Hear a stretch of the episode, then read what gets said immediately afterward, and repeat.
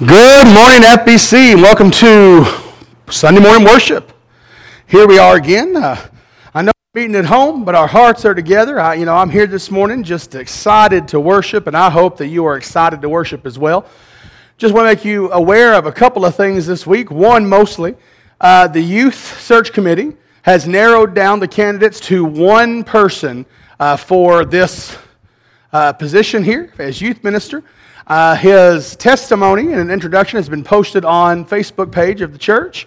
Also, a lesson that he has done for the youth and a couple others he's making. They are posted over at the uh, uh, youth Facebook page. And so, you know, if you have a chance, go and check those out and get to know him. Pray for both Matt, his name is Matt, Matt and his wife Emily, uh, and the youth committee and the church as we seek to honor God and figure out the best way to uh, continue on in this process without being able to physically do things right now. We don't want to just pause everything and tell him to hold on and just wait there. We want to be able to move forward in some way, form, or fashion. So pray that God would guide us and direct us in that. Uh, but beyond that, you know, let's, uh, let's pray for our church. Let's pray for our community. Uh, one other thing those of you who have been asking for it, we have um, now added the ability to tithe or give our offering online. So if you'll go to the church website, you go to the Give tab, there is a form there that lets you give by credit card, debit card, or checking account there to the church for your tithe or offering. One thing I do ask for you, if you would please do, is to um, click the little box that says cover the fees. That way, you know, it's, it's two or three dollars more, but it helps the church and it helps that your offering and your tithes are all going to the work of God. But beyond that, let's pray. Let's get ready for worship this morning, and we will start from there. Father God, we come to you right now and we thank you and we praise you for your blessings. Father, we ask right now that you would, Father, move through our worship today. Father, make yourself known as we prepare to to celebrate your resurrection next week. Father, we thank you for loving us. We thank you for all the things that you do. And we ask all these things in the name of your Son, Jesus, and for his sake. And all God's people said, Amen. Guys, I'll admit I'm missing you. It's hard for me to, to do this. You know, you know I'm, I thought about sitting dolls out in the congregation, but I just couldn't bring myself to it. But uh, we're heading towards Easter. We're heading towards that day that, that makes the difference for everything. And so, uh, if you remember last week, we began a, a, short series. I didn't put a title on it because I, didn't couldn't think of a title, honestly. I just knew that we wanted to focus on Easter and the stories of Easter as we led up to that holiday. The uh, thing to me as I studied this week, I'm always amazed how there are important people in the Bible that are only mentioned with a few words, that are only mentioned, you know, at one verse, two verses, three verses. Uh, they do incredible things, but not much is written. And one of those shows up in the middle of the crucifixion. He's one of the most interesting people in the world to me, and that is the man Simon of Cyrene. Uh, Simon of Cyrene is the man that they asked to carry the cross of Jesus. And we don't know much about Simon. Uh, he's actually only mentioned three times in Scripture by name, uh, and it's one verse each time in, in each of the synoptic gospels Matthew, Mark, and Luke. In Matthew 27, verse 32, it just simply says, As they were going out, they found a Cyrenian man named Simon. They forced this man to carry his cross. That's all it says. That's the only thing that Matthew says about Simon. Um, in Mark chapter 15 and verse 21, it's something similar said. There, they say, they forced a man coming in from the country who was passing by to carry Jesus' cross. He was Simon, a Cyrenian, the father of Alexander and Rufus. So Mark gives a little bit more information, but not much. He's still not telling us a whole lot. And then finally, over in Luke, in the 23rd chapter, Luke says basically the same thing.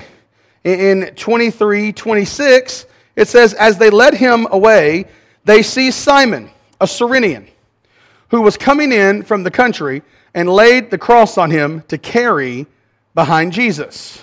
So, as you can see, we don't know much about Simon. We don't know much about who he is, about his life up until this point. What we do know is that he's from Cyrene. Cyrene is in modern Libya. Uh, that's northern Africa, if you don't know. Today we'd call that Tripoli. Uh, Cyrenians, if you study church history, are frequently mentioned in the early spread of Christianity. They're, they're there, they are a big force. He is the father, we're told, of Alexander and Rufus. And we know that he was coming to Jerusalem for Passover, which means that this was a Jewish man. Uh, so he was coming to exercise his faith by partaking in the Passover festival. But we also know from inference that he was probably a big man. Uh, the cross weighed about 300 pounds. The soldiers wouldn't just grab the, the, the, tiny guy. They would look for the guy that stood out of the crowd, the great big guy, and they would say, You, you pick this up and you do this. So he was probably a pretty good sized man. Now, the question I want to tackle this morning is how did the cross affect Simon, and what can we learn from his experience? Now, you may be going, Brother Troy, this is one verse. This is one verse said three different ways. What in the world are you going to tell us from one verse? How can we go from one verse? You know, you, you always say stick to context. Well, and that's really where the sermon comes from. We have to draw on the context of what's happening because I believe Simon is a central figure and there's not much said. But I think we can learn a lot about what happened to Simon by looking at what little we do know. And so this morning, let's pray and let's ask God to bless this time and let's see if we can't figure out what it is that we can learn from the experience of Simon the Cyrene. Father God, we come to you right now and we thank you and we praise you for your blessings. Father, we ask right now that you would take this time and use it for your glory. Father, use me as a vessel. May the words that I speak be yours and yours alone. Father, we thank you. We praise you.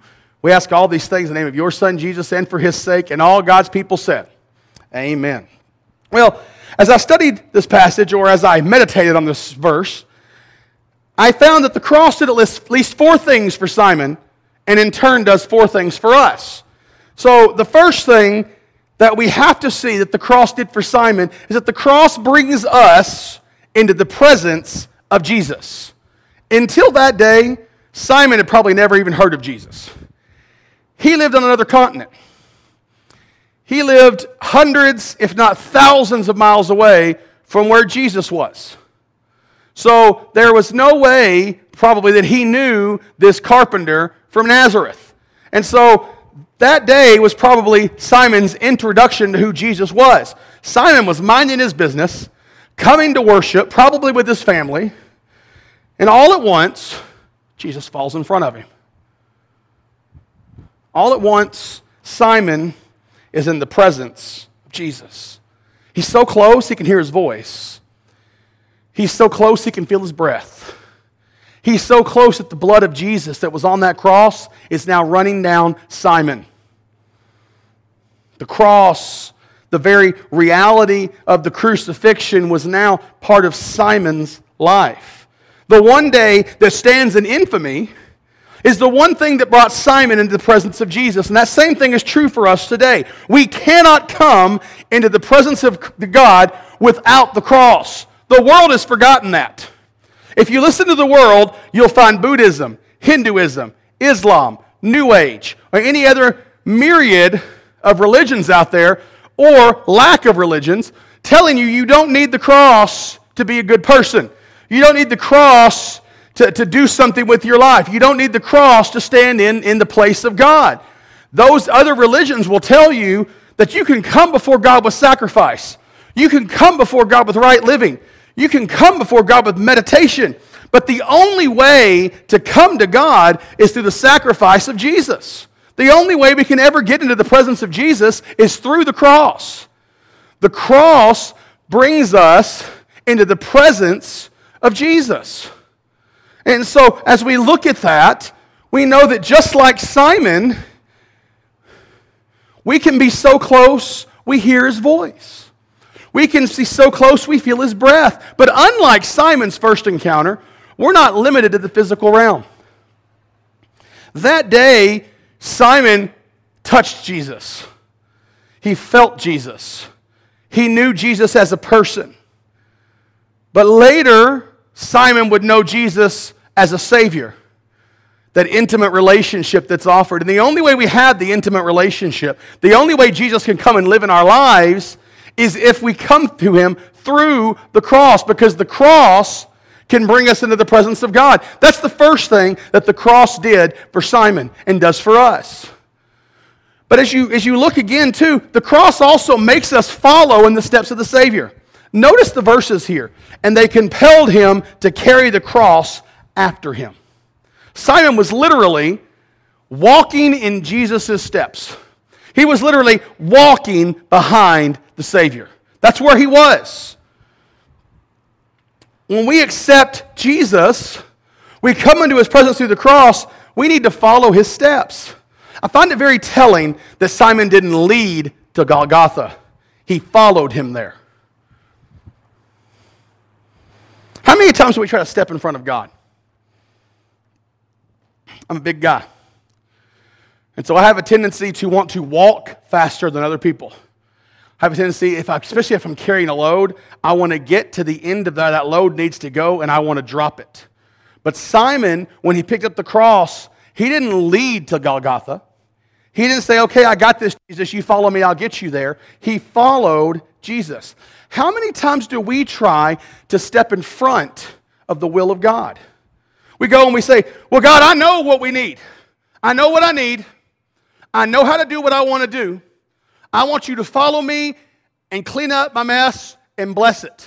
That's what I want you to do, Jesus. All the while, Jesus may be saying, slow down. Jesus may be saying, I want you to go a different direction. Jesus may be saying, hey, no, let's not do that. Jesus may be telling you, let's move forward at a slower pace, at a different pace. If we follow the Savior, if we follow Jesus, we'll be in step. If we don't follow Jesus, we're out of step. But following his steps includes going at his pace. If we go faster than him, we run over him and his plans. If we go slower than God, well, then we don't get to where he needs us to be, and the plans aren't as successful. They might not succeed. The cross was God's plan that day. And if Simon hadn't gotten there at the time God wanted him to get there, plans may have been thwarted. Plans may have been done. Jesus was very, very, very weak. Imagine that slow trek. Imagine what it took for Simon to, to follow Jesus.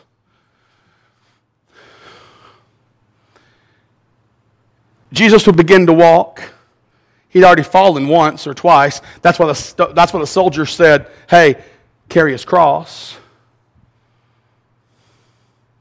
Jesus would walk and fall down.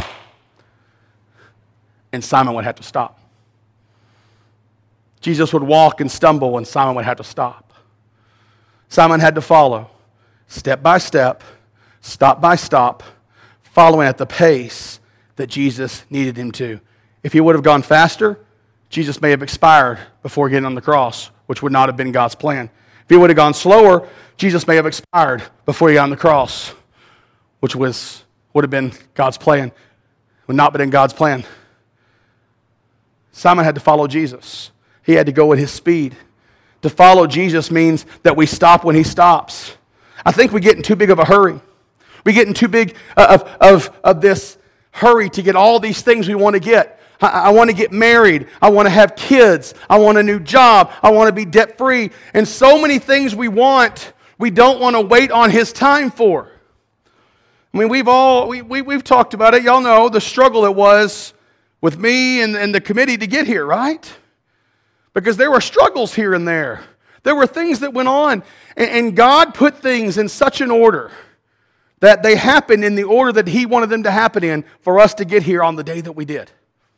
Because it wouldn't have worked any other way.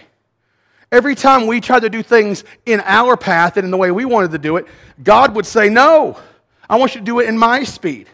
I want you to do it how I want you to do it. So many things we don't want to wait for. We don't want to wait on His time. We want to say, God, give it to me now. We sound like a J.G. Wentworth commercial. Give it to me now. I want my money. I want it now. We have to be like Simon. We have to learn to follow in his steps at his pace. We should lead.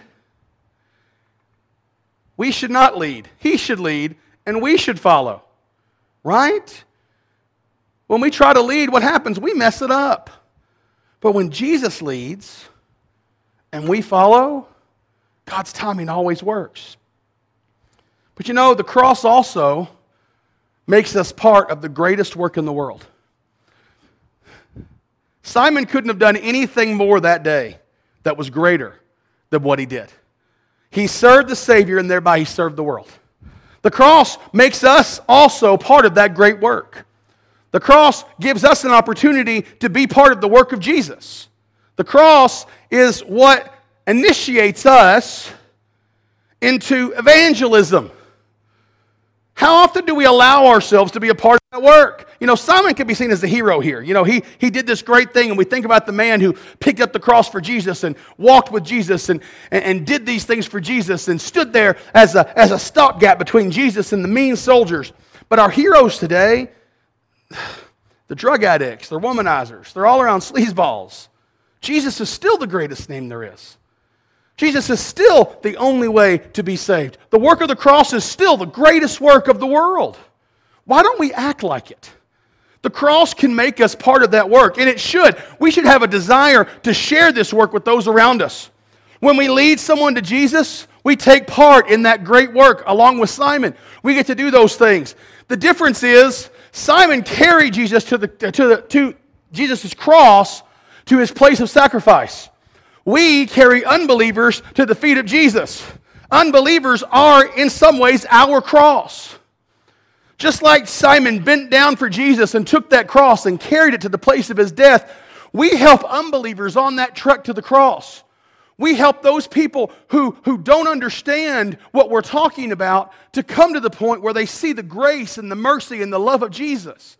That is our calling. That's what we're called to do. And the cross is what does that for us. The cross allows us to be part of the world's greatest work. And that's an amazing truth, something we need to cling on to. But the last thing here that you find about, about Simon as you read in scripture and history is that the cross can change your family forever. Mark mentions his sons in the description the, the father of Alexander and Rufus. Why in the world would he do that? Why would Mark give his kids names? You know, it's like, if this wasn't important, why is it in there? When you think about it, you know, how often does somebody go, oh, yeah, you know how those stories go? Well, Carrie and I were going to this event with our friends. Oh, well, that's the friend who did this and this. We had to explain it. But here he just says the father of Alexander and Rufus. He says that because his readers knew who his sons were. They were common to the church at that time. In Romans 16, Paul lists Rufus as part of the church in Rome. This one event in Simon's life changed Simon's life forever. His family became believers. Simon himself may be listed in Acts. Some theologians believe that the Cyrenians talked about in Acts were led by Simon himself who came to bring evangelism to those who were lost. Cyrenians are listed all the time, quite frequently in Acts, as workers in the kingdom of the early church. Simon evidently had a far reaching impact from his experience. The cross changed him, the cross changed his family forever. What has the cross done for you? Has it changed you? Has it changed how you do life? I mean, I'm hoping this morning that the cross has brought you into the presence of Jesus. That you don't just come to church because it's what you do, but you come to church because you have been brought into the presence of the living Savior. I hope that is true. If it's not, I want you to make that decision today. I want you to come to a saving relationship with Jesus. I'm hoping the cross leads you to follow Jesus. That you learn to not get ahead, but to take one step at a time and follow Him rather than making decisions on your own. I hope that's what you're doing. I hope you feel an urgency to be a part of the work of evangelism. Jesus said I was important enough to say, Go into all the world, making disciples of all nations Baptize them in the name of the Father, the Son, and the Holy Spirit. It was important. Jesus said it. He said, Do it. And that's an important thing to do. I hope you're called that. But this is the most important one for me today. The most important for me today is Did the cross change your family?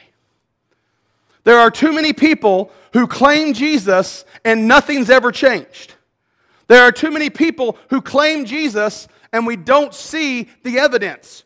And so they, they do all these things but they don't ever change anything at home. When I was a youth minister, I spent so many years dealing with youth whose parents were not believers and they didn't want to be believers. And so there was this tension that would happen because these students would come to a saving relationship with Jesus, and then their parents would say, No, you can't be baptized.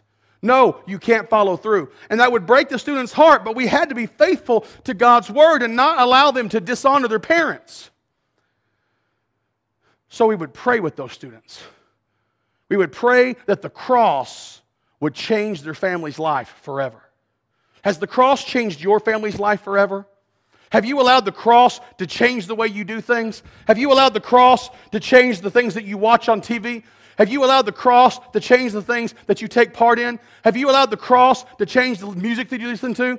Have you allowed the cross to change what you do together as a family and make Bible study together and reading God's Word together important? Have you allowed the cross to change you in that way? That's important today. That's where we need to be because that is what Simon walked away with. He was brought into the presence of Jesus and it changed his life forever. And it changed him so much, it changed his family forever. You know, this morning, I pray that, that you are allowing the cross to change you.